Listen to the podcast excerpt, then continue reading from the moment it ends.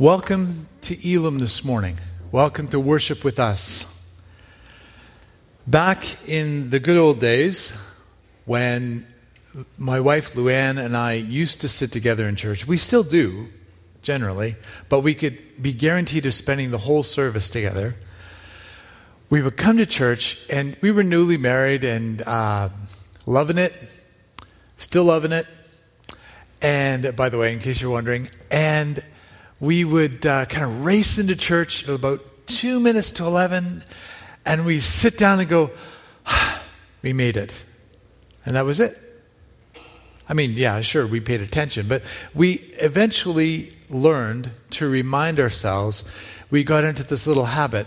We would turn to each other just before the service started and say, Now, why are we here? Why are we here? And it's not a stupid question, really. It's a good question to remind ourselves why are we here? And this morning, I'm going to take a little poll. Kate Fernandez, by the way, Kate is back from England. Whoa, let's say Kate. Okay. If you don't know Kate, you will and you should. But uh, Kate has been in England for the last two years uh, working with the church there and learning a lot about God. And uh, she's going to help me with something this morning. How many people got a, a slip of colored paper this morning when they arrived? If you don't have one, put up your hand. Thanks, Doug. You, everybody gets one, okay? Everyone gets one.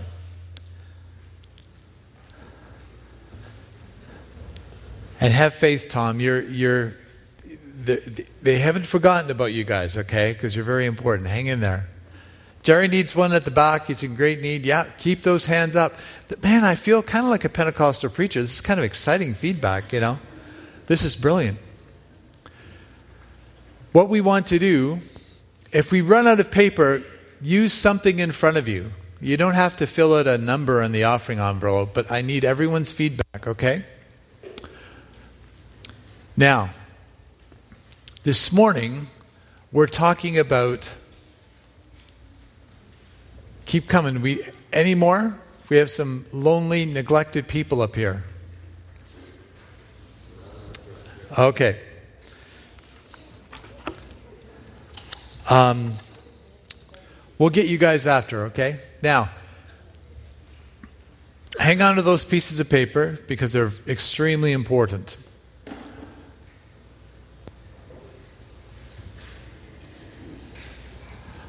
This fall, we're going to be um, studying the whole idea of church and uh, rethinking church. That's kind of our challenge. I used to pastor at a church, or one of my previous churches, where I served as pastor.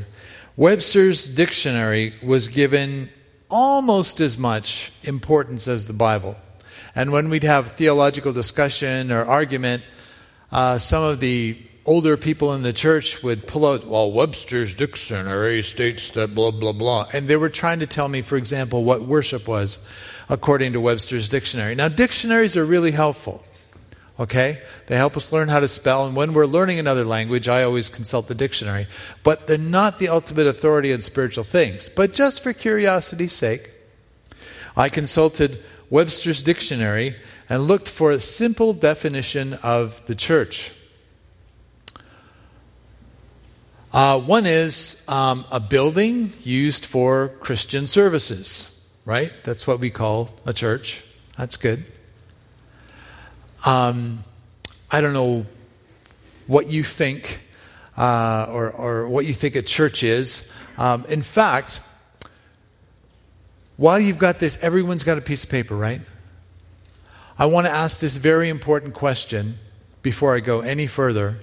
Uh, you'll need to grab a pen. There should be one in front of the pew. If, if, if you don't have one, I need you to write this down because we're going to have a, another mini offering. It won't cost you a dime, but it will cost you about 10 seconds of your time. I want you to write down on your piece of paper why are you here? Why am I here this morning? Okay? Now, you're all using probably blue ink pens. We haven't planted like a green magic marker, so we say, aha, we know what you wrote, okay? So it's completely anonymous. Don't put your, don't put your name on it, but just write down, why am I here this morning? Okay? Generally, the first thing that comes to mind is the best thing. Okay? Why am I here? We're going to tabulate the response and have a look at it. And the best answer is the honest answer, okay? Because don't write it to impress the pastor or dazzle anybody or whatever. Just write down, why am I here? And we've got buckets, so let's collect them before you change your mind. I'm just kidding.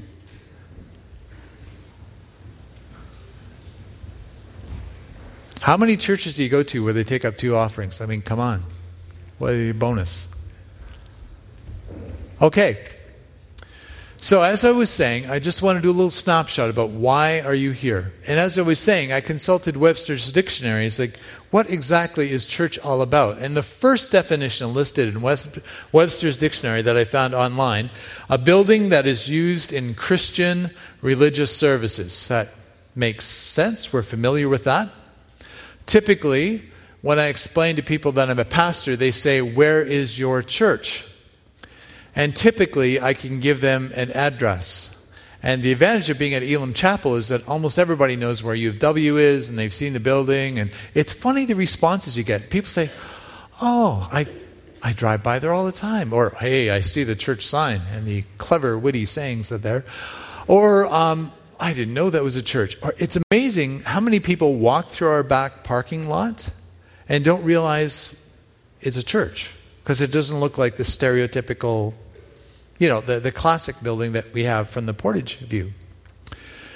When I was a church planter, when I was, Luann and I moved in our family, our young kids moved to Eastern Ontario to start a church from scratch in a small town, we did not have a church building.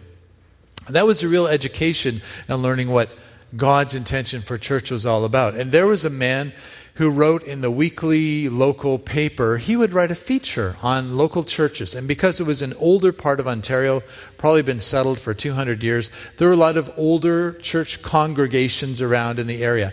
And every week he would feature a congregation. Here is such and such a church. Here's a picture of it. Here's what it looks like. And that's about it. He was kind of a history buff. So I called this gentleman up one time and said, Hey, would you like to come and do a feature on our church? And he said, Sure. Where is it? Well, I meet, we meet in such and such school gymnasium, and this is where we meet. And he said, Well, we can't. We can't. I can't do that. That's, that's not a church. That's the, it just didn't fit his grid for church. It's like, that's not a church. It's not a real church. We didn't have a building. But to be honest, there was more life in that school gymnasium, more spiritual life, than many of the places that he featured in the weekly newspaper. I just thought it was kind of ironic. But this, this man's view of church was locked in a certain worldview, right? So, one of the definitions of a church, the word church, most popular, a building used for Christian services. Next one, religious services held in a church. We say, Where are you going today? What'd you do? I went to. Good answer, okay? Don't say the bomber game, say church, okay? Um, I went to church. That's another definition, right? Um, Robert Louis Stevenson, the man who wrote Treasure Island, apparently was quoted saying, I've been to church today and I'm not depressed. Well, that's encouraging. He was talking about religious services, okay? And if you're familiar with Mr. Bean, um, Mr. Bean goes to church. We won't play it now because I don't want to distract you, but I just wanted to throw Mr. Bean in because I'm a fan. When Mr. Bean goes to church, he's encountering a building and religious services, but not really the heart of we're, where we're going today. A third definition of church found in Webster's dictionary is a particular Christian group. And I just threw up some random logos from, this isn't a contest, but just some random logos from various church groups and denominations. Uh, I think they're pretty much all Protestant. Um, found in Canada. And maybe someone could point out, I'll give you a hint, the Anglican Church says Anglican on it, and you can figure out the other ones later. So there's three definitions of church the building, a service, or a group of people associated, uh, a particular Christian group. But that's not really where we're headed today. I want to go back to the word for church that's used in the New Testament. It's called ecclesia. This is our Greek lesson. You go home and impress your friends and say, I learned a new word today. Repeat after me ecclesia. Ecclesia, right. In Greek, what that literally means is called out ones. Ek means out. And uh, kalia, kaleo, is the, the idea of where we get called. So when Jesus talks about the church, when we talk about the church in the New Testament, it's about the called out ones. God, throughout history, has been calling people to himself. It started with Abraham uh, back in uh, Genesis. Abraham was minding his own business, uh, living in his uh, home country of Ur and the Chaldees, kind of in Mesopotamia, modern Iraq, around that area today. And God shows up and says to Abram, his name was Abram at the time, Abram, pay attention to me. I've got plans for you and your family. I'm going to make you a great nation. And through you, all the people in the world are going to get blessed. Now, here's the plan. We're going to change your location. I'm going to show you where you're going to live, and your all your descendants are going to follow me. Your descendants, by the way, are going to be as numerous as uh, the sand in the seashore. Big things ahead for you and your descendants. So God calls Abraham out of where he is, and he goes to another place, and that's kind of how things get started with the, the Jewish people. But God didn't stop at one ethnic group. His whole plan, all through the Old Testament and the Bible, was to take these people who were called out of their society, called to be different. It's kind of ironic because Jesus says we're in the world but not of it. Like we still live in Winnipeg, but we're called out of society to be different than the people, than our neighbors. And that could cause some dissonance. We shouldn't be surprised at that. So, all through the Old Testament, God is working on these people, on the Hebrews, and saying, This is how you should live. This is the relationship that I want to have for you. I want to protect you and, God, and provide for you. And, and, and it, it's like he compares it to a marriage relationship. And when they wandered away and were unfaithful to them, it was like, Why are you cheating on me? You're breaking my heart. Why are you doing this? And he say, Come back, come back, come back to me. Eventually, God's plan all along was to have one particular Hebrew, one person from a Jewish background, be born, Jesus, to make it possible for all peoples in the world to be in God's family. And so, after Jesus lives and is executed by a, uh, by the Roman authorities at the instigating of the Jewish authorities, and then amazingly, three days later, he comes back from the dead. Hint, look at the window. That's kind of what it looked like, I think. It was amazing. Jesus comes back. And he's only on earth for another several weeks, but he's gathering around his friends and followers and saying, Here's the deal. He'd already warned them, I'm not going to be around forever. But after I go, and they say, No, no, where are you going? We, we want to come too. No, no, no. You guys stay here. But here's what I want you to do I want you to stay here, hang out in Jerusalem, and keep praying. And at the right time, I will send my Spirit, the Holy Spirit, the third member of the Trinity, God, to be with you. And then you're going to tell the whole world. You'll be witnesses here in your in your local municipality and then the surrounding areas and those areas across the street the sketchy places where you don't want to go you'll be talking to your enemies and then even to the furthest corners of the planet earth that's what you're going to do So these people, there's only a, not a big crowd, but well, 120. We have probably a little more than that today. Imagine they just stay and they pray and they pray and they pray. And they keep praying. And one day, imagine if we were just, imagine if Jesus had done that, if we were the only followers of Jesus on planet Earth. And he looks at us and says, Okay, guys, something really big is going to come. I just want you to stay here and seek me and pray and pray and pray. Just be in my presence. Just keep seeking me and saying, Lord, show up, reveal yourself to us. You know, if there's anything getting in the way, get that out. Just, just help us connect with you. How would you feel? You pray for days and days wondering what's going to happen. And then all of a sudden, boom, they're praying, and the roof practically blows off the place. There's wind going around. It looks like things, that tongues of fire falling on people. And all of a sudden, people are praising God in such a variety of languages. Do you know what? We could probably pull that off today. I just had a thought. Uh, some of us, a lot of us grew up speaking English, but a lot of us didn't.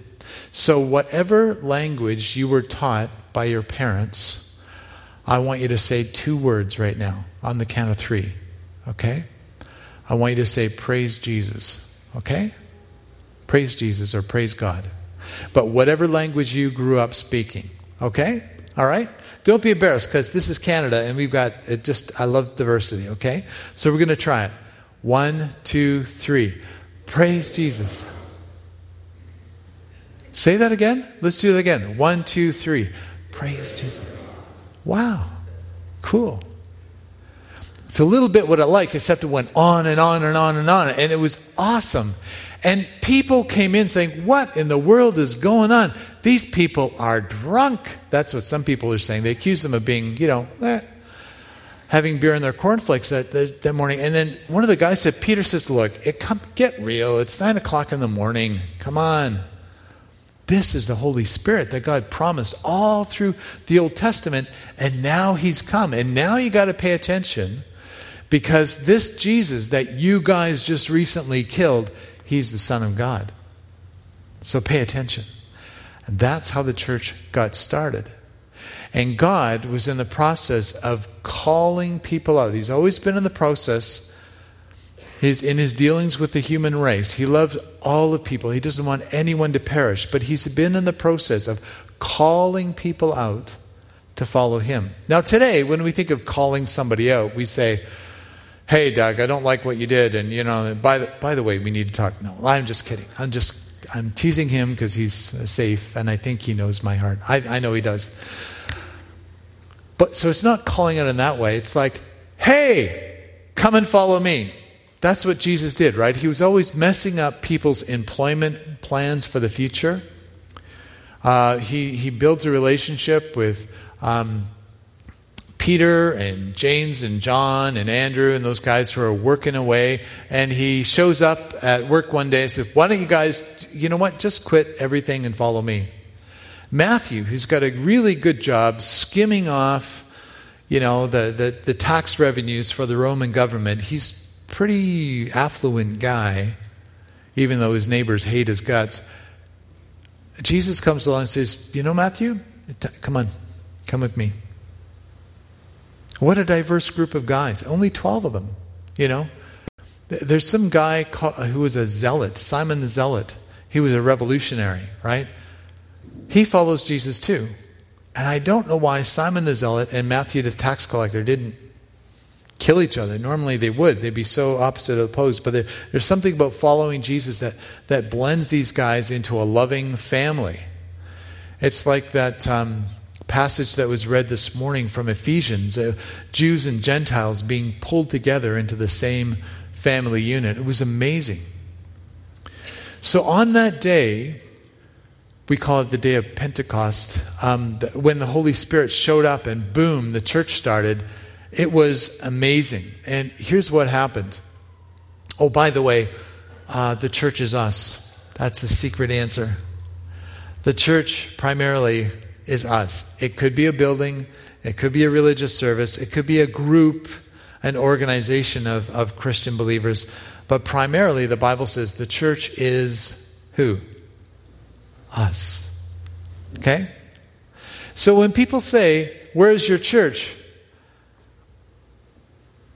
They're, they're all over the place. They're all over Winnipeg. Or a, a previous place, and, and actually, some people do this when they come in their buildings, say, Wow, you have a lovely church.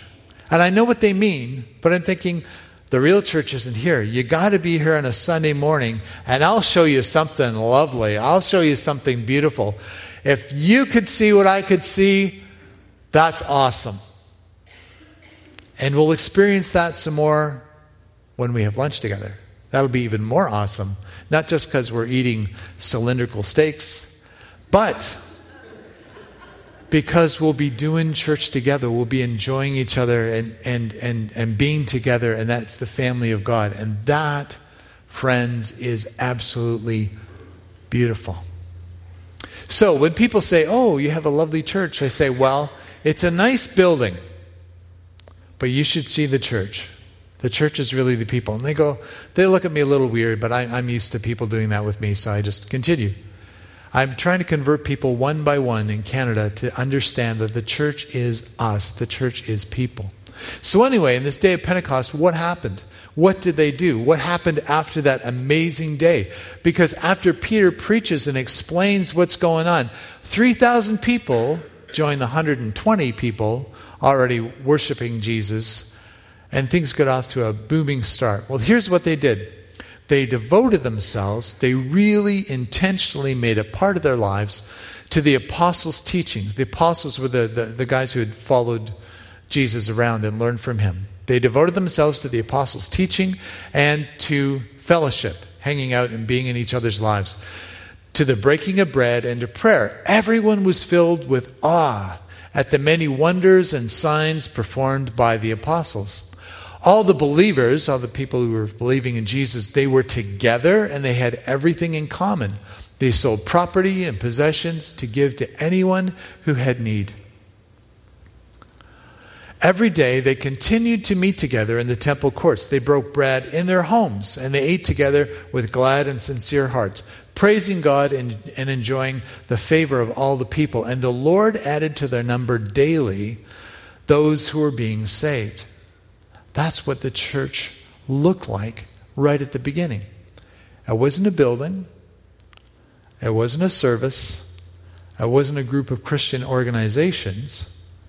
It was us, it was people. Filled with the Spirit of Jesus, which, if you've ever experienced that, you know what I'm talking about. It is a total game changer in our lives. So that's what it looks like we are called out. We are called out to follow Jesus. And that's what was happening that day. These folks were called out to be God's community, God's family on earth. To go out and invite people to follow Jesus and also be a welcoming place where people can come and find out what Jesus is like. And what happened as a result of them doing all these things? Daily, the Lord, it was the Lord added to their number daily those who are being saved, which is great, which is awesome. That's what the church looks like when it's healthy. So I am not sure how this lines up with what you put down on your piece of paper. And really, there's no wrong answer, okay? In filling out that piece of paper. We're, we're going to have fun looking at them and digesting them. And Kate, you're not reading them ahead of time, are you? I would be. But anyway, good on you. Um, okay, that's who I am. Um, but that's something that we're going to explore this fall. And we're going to unpack this passage in Acts 2 and figure out okay, the, the, the early church was doing these things. What can we learn about these things? And how can we implement them in our time, in our culture? And what could that look like? But I want you to remember, friends, that the church is us. So when we complain about the church, we say, well, the church should be doing something about that. Well, the church is us. Or why doesn't the church do this? Why isn't it more like this? Well, the church is us. And God designed um, His church to be a, a loving community, a loving family, where if we're in need, we support each other and love each other and, and, and share. I'll give you a practical example of something that's coming up. Jerry, our sound guy, who's I'd say pretty much universally loved. Well, let's just assume that. Uh, Jerry's daughter, uh, Janelle, is uh, do, they're doing a fundraiser for her uh, to raise money for a service dog that Janelle requires for day to day life. And I met Macy the other day. What a delightful beast Macy is, really kind. And uh, so we're having a fundraiser for uh, Jerry's daughter and Macy on September 24. We'll show you a video clip of it. Now, if you happen to be a fan of Elvis and or Neil Diamond, it's a bonus. If you don't particular, that doesn't float your boat, come anyway because we get to see Jerry's alter ego, and I would pay money to see that. It's a fundraiser. You can find out more about it. There's tickets available with Jerry and, and, and down at the office. And the reason I threw in that commercial is because I wanted to make it an application and an invitation. This is something that God's family does to have each other, to have our back, have each other's backs, and to support each other and love each other. It's just a practical thing to do. And when people do this, when they live out the teachings of Jesus, not just in their heads, but they actually put them into practice, it's amazing. Amazing things happen. God changes us using the most unlikely people and the most unlikely means. And we get to understand what it looks like to be adopted into God's family. And this place, God's destiny for this gathering, for this group of people, is to be a place of grace and truth, where God's Spirit will be living in people and helping us to love each other and accept each other. And even in our, the midst of our, our diversity, there will be a unity there that's not manufactured, that's not comes out of political correctness or Canadian politeness or anything like that. It's the Spirit of God. That is a total game changer. So the church is us. And I hope you stick with us this fall and dive into this and learn to experience what God intends the church to be all about. Not a building, not primarily a building, not primarily a religious service, not primarily a, a group of Christian organizations, but the church is us with God's presence here. Let's pray. Holy Spirit, we're so glad that you're here this morning and you've been shaping the service and shaping our experience as we pray and worship and give together and connect. I pray that you be with us in the next phase of our time together. And that you'll teach us this fall. You teach us what church, what your intention for the church really is. We know that the church is us, that you live in us, and that we're called out people, called to follow Jesus. As we pursue that calling together, in Canada in the year 2016. I pray that you'll be with us to guide us and protect us and give us your power to follow Jesus. We are eagerly anticipating how you're going to answer this prayer. Amen.